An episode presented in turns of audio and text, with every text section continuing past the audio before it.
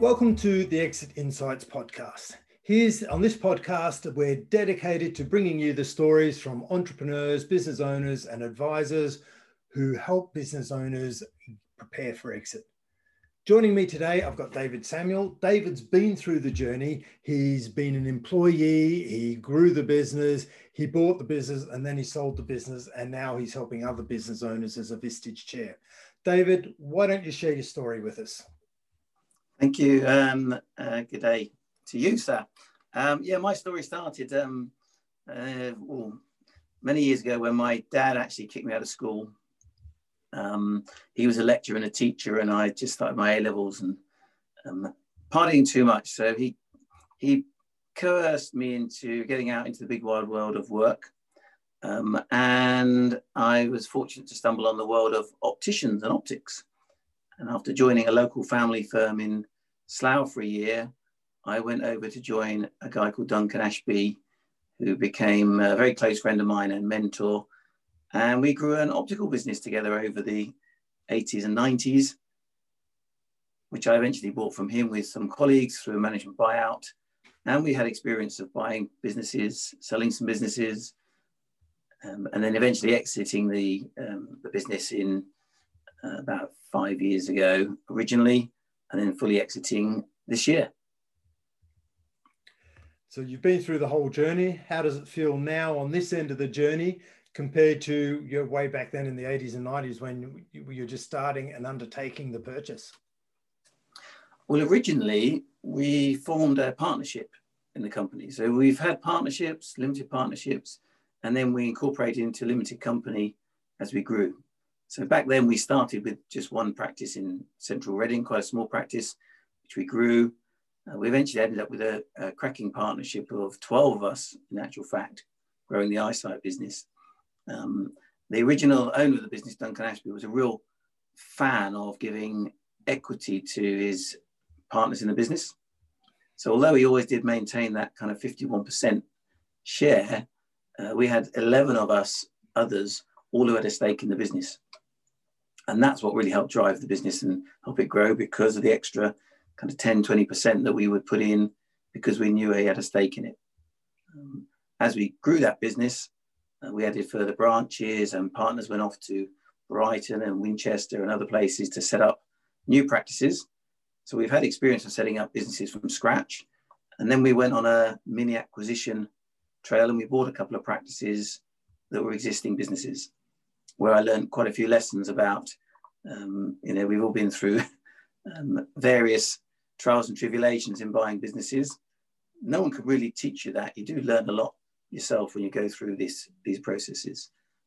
one of them we probably paid way over the odds for. Um, another one we got a, probably a bit of a deal.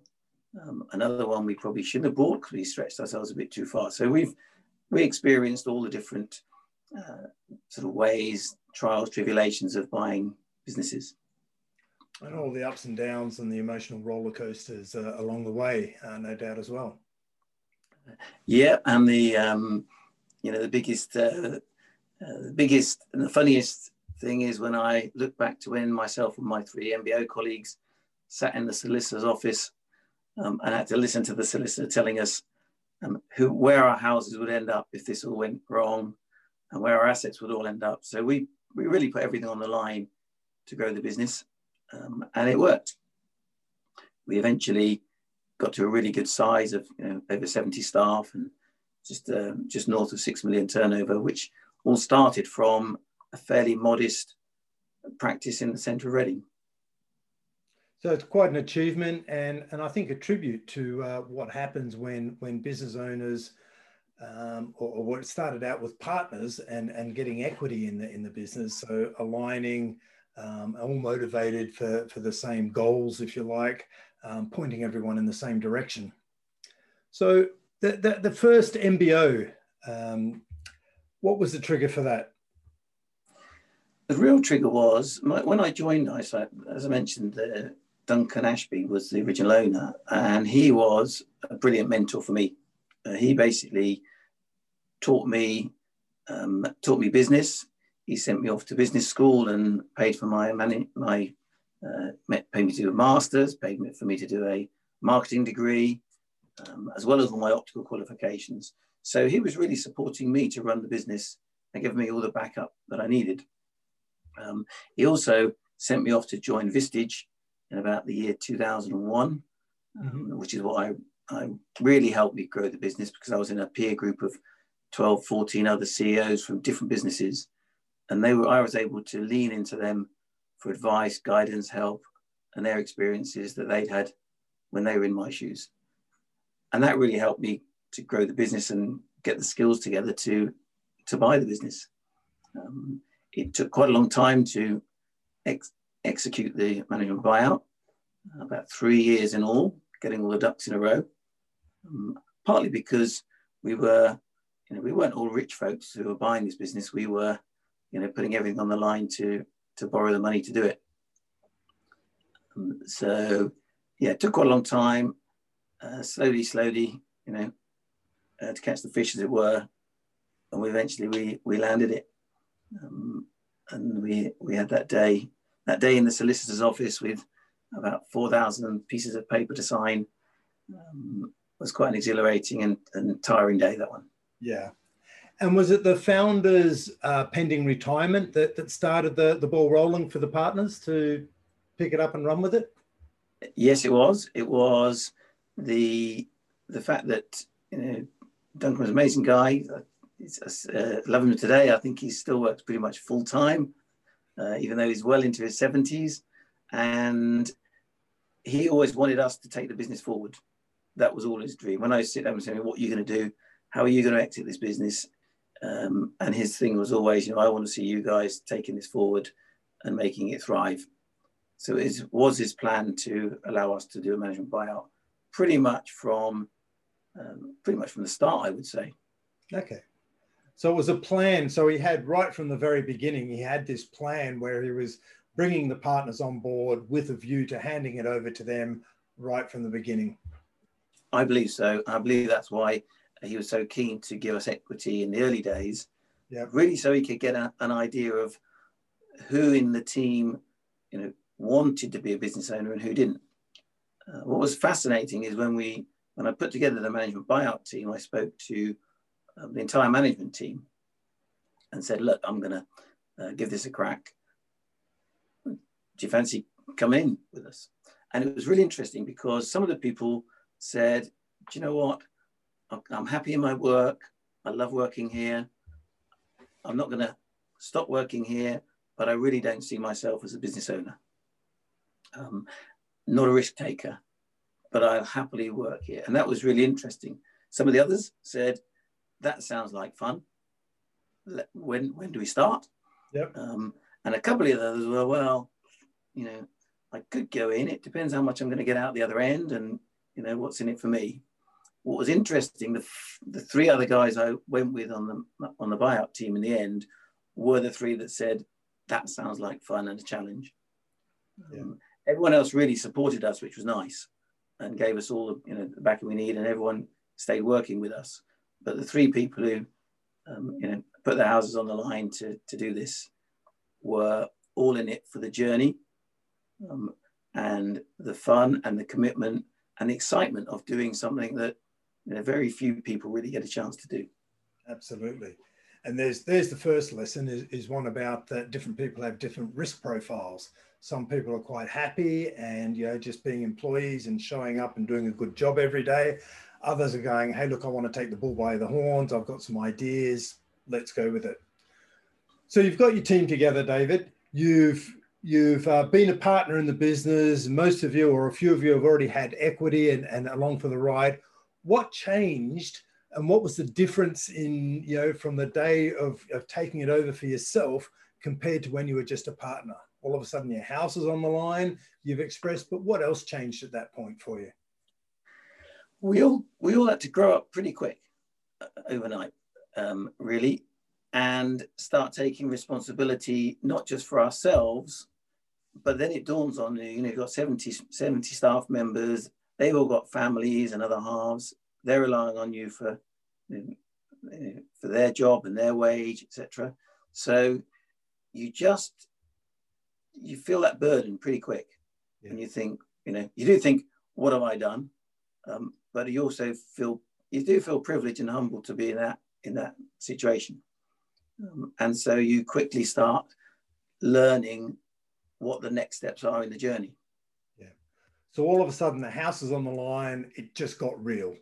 Um, this this journey just got serious, and and I've had other business owners share with me that um, once they've become business owners, they've said, look, I was the most dedicated employee out there. I worked hard, I worked long hours. I, I always said I was working towards a company. All the decisions I made as a manager, a leader in the business, I was doing for the best of the business at heart. But when I became an owner, all of a sudden I just lived that same journey so much more intensely. Um, it was the only way they were able to describe it to me. All of a sudden, it was intense, and the feelings I felt, you know, just feel felt a lot more amplified. You know, maybe it's because the house was on the line, maybe because everything was on the line, but the whole journey from that day forward just got a whole lot more. I, I guess just amplified and uh, yeah, exaggerated from a feelings energy perspective. Was that the same for you? Yeah, it is. It really is that accountability to others. I mean, I've always taken the view that if I lost everything, I would just go start again. Um, you know, I can eat beans on toast for tea. I don't crave wildly amazing material things. Um, I do enjoy traveling and other other stuff. But you know, if I lost this all today, I would go out and start cutting people's grass or open a chip shop or do something. So I've always had that confidence in myself that I don't worry too much about the losing everything side of things.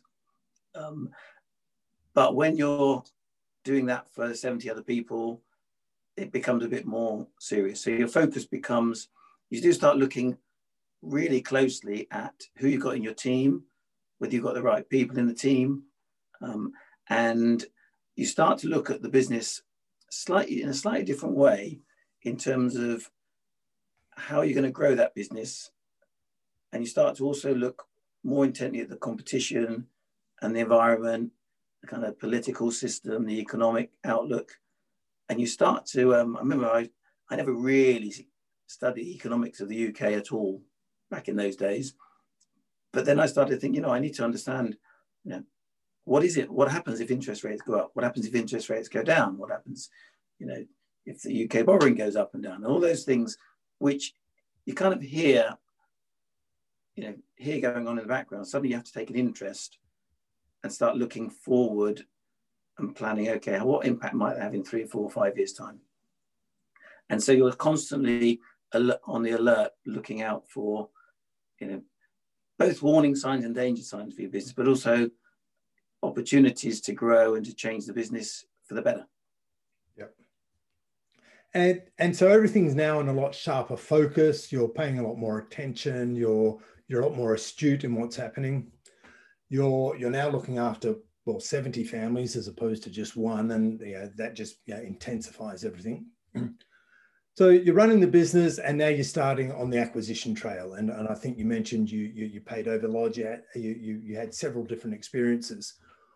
What do you wish you knew right then like the, the time when you made your first acquisition? What do you wish you knew then before you jumped into that?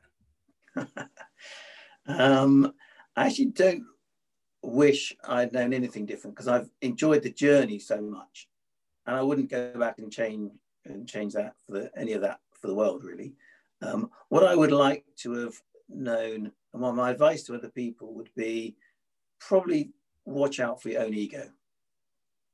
Um, we we acquired one of the one of our acquisitions was definite ego purchase, um, as opposed to a really solid sound business. So if you if you find yourself with your ego getting in the way, make sure you've got people around you who are going to, um, you know, poke you in the chest and say, "Hang on, David, who's doing the who's doing the talking here?" Um, the I was very fortunate I had that in my three partners, um, and they grounded me and kept me uh, kept my feet on the ground when I got overexcited and too optimistic. So you need a balance.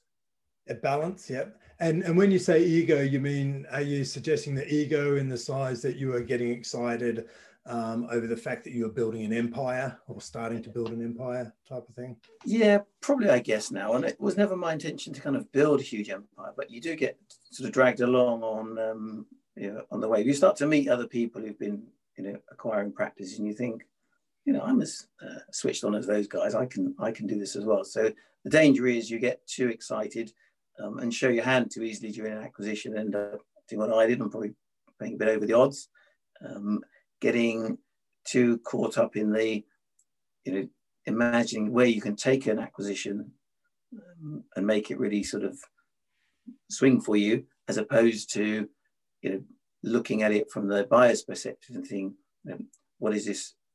What is this really worth? Where is the real real value? Yeah. So how did you value these these acquisitions, David? Did, did you have advisors on board to help you and and, and uh, support you through the process? How, how did you manage that part? We, we did to a degree. In the optical world, it's kind of um, it's relatively formulaic buying a practice. What the thing I learned mostly was if you've got people in the business who have a stake in it, the chances of success are much higher. And what was interesting with our group of practices is where we had people working in them who had a stake um, in the business, the success was higher than those practices where we didn't. That's not to say that the people who worked in the ones who didn't have equity partners in them weren't successful, they were.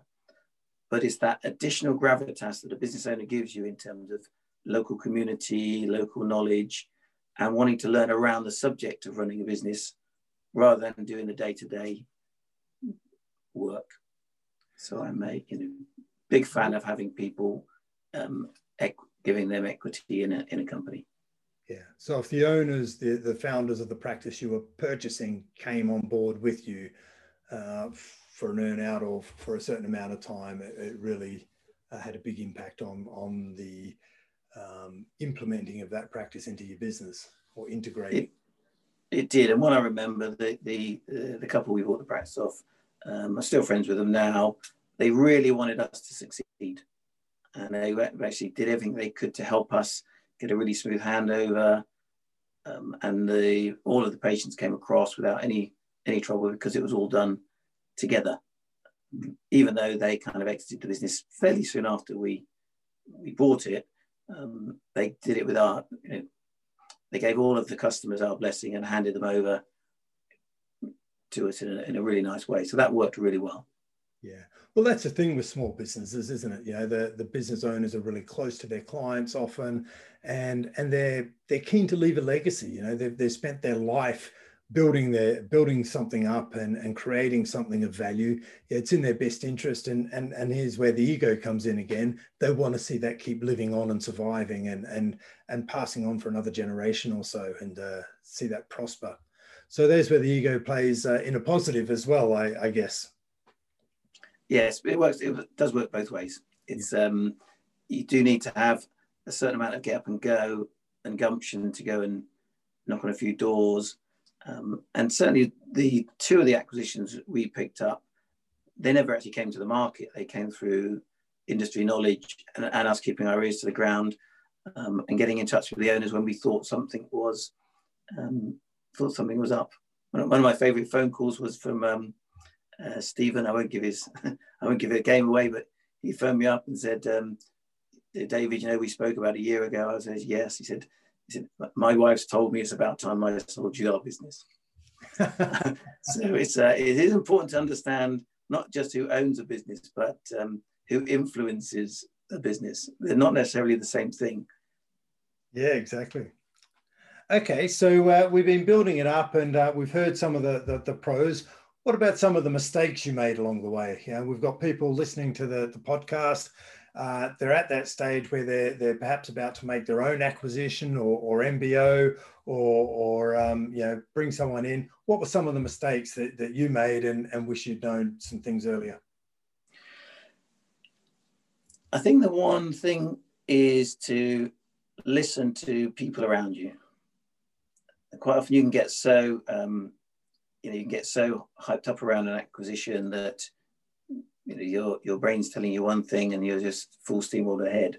And if you've built yourself a good team around you, really listen to what they're saying. And if they're saying something that you know is ringing alarm bells, really go really go deep without listening because quite often other people see you uh, and see the situation in a more objective light.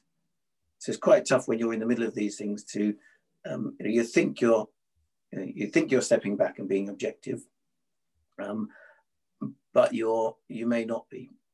Um, so I had my business, my three partners, and we had a kind of a, a mantra between us that we would we wouldn't be afraid to challenge each other if we thought one of us was you know not quite with it.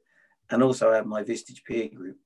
So I had people there that would had no axe to grind, no, no vested interest apart from me being successful. And they would say, if I was being an ass, they say, David, you're being an ass. Um, they wouldn't beat around the bush. So yeah, having having that. And on the in the early days, I didn't really I did have that, but I was definitely guilty of not listening as much as I probably should to people. Um, also, the other big thing was the one thing I learned later on was to talk to the, the team and your staff uh, through the whole organization have all got your back far more than you think. And I got a lot of useful help and advice and guidance and thoughts from just going and walking the four corners of the of the business, going out for coffee with one of our reception teams, one of the practice, and saying, you know, tell me, know, how do you see this? How you know, tell me what it's really like working in this organization. And that's where you get the proper, you know, the proper people from the cold face telling you what's really happening. Yeah. Um, and that can be invaluable um, to give you the, the, clues into how you can make that business uh, improve and what you can do to acquisitions to what you can bring into acquisitions to improve the performance of, of those elements of the business. Yeah, that's it's often the way, isn't it? The people at the coal face often have the best ideas around how to do things. So you've been working at it and and and you mentioned that you know sometimes the best advice is to is to listen to people who aren't emotionally attached. Um, you know, so they're they're, they're not blinded, if you like, by what's going on or, or the potential outcomes.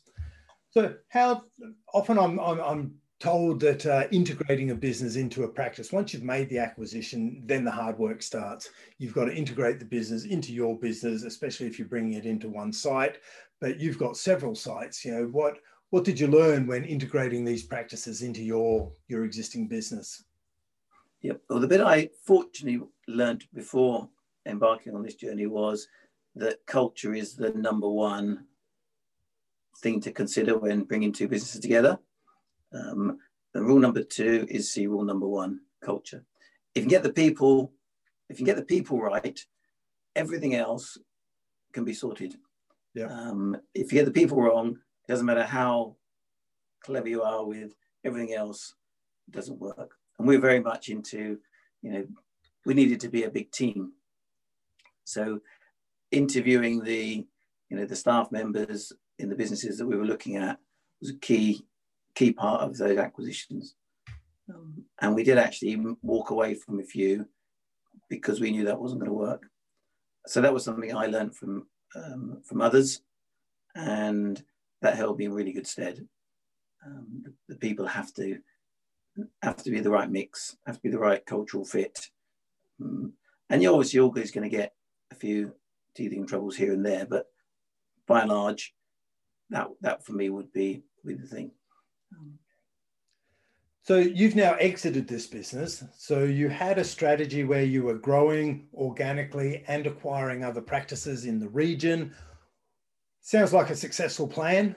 What led to you, you know, coming to the decision that it was time to exit yourself? Um, a few things. We'd uh, we'd been through some really good times. Then we've been through a few more uh, difficult times, and we got to a point where we we had a re we reevaluated the business, and we we felt we were going to probably stagnate because we hit a point where we couldn't really grow any faster without you know, getting some private equity in or doing something bigger with the equity. Um, also, from a, um, a lifestyle perspective, I was getting a bit older and I always wanted to move out of owning a business into coaching other business owners. That was my plan.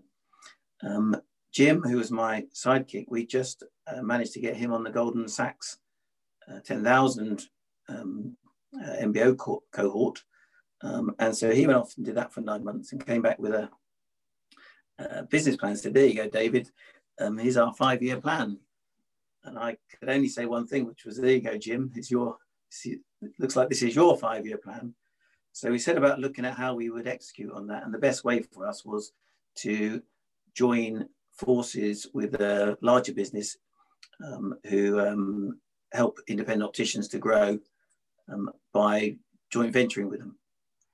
So we actually went into a joint venture program, um, which we're still involved with, and that helped get all of our, a lot of our back office stuff sorted out, helped out with a few cash flow challenges which we saw down the horizon, allowed me to exit and Jim to take over as a new MD and take it forward. So it kind of fitted everybody's criteria from a lifestyle perspective um, and kind of crystallize the value of, of what we've been doing for five years.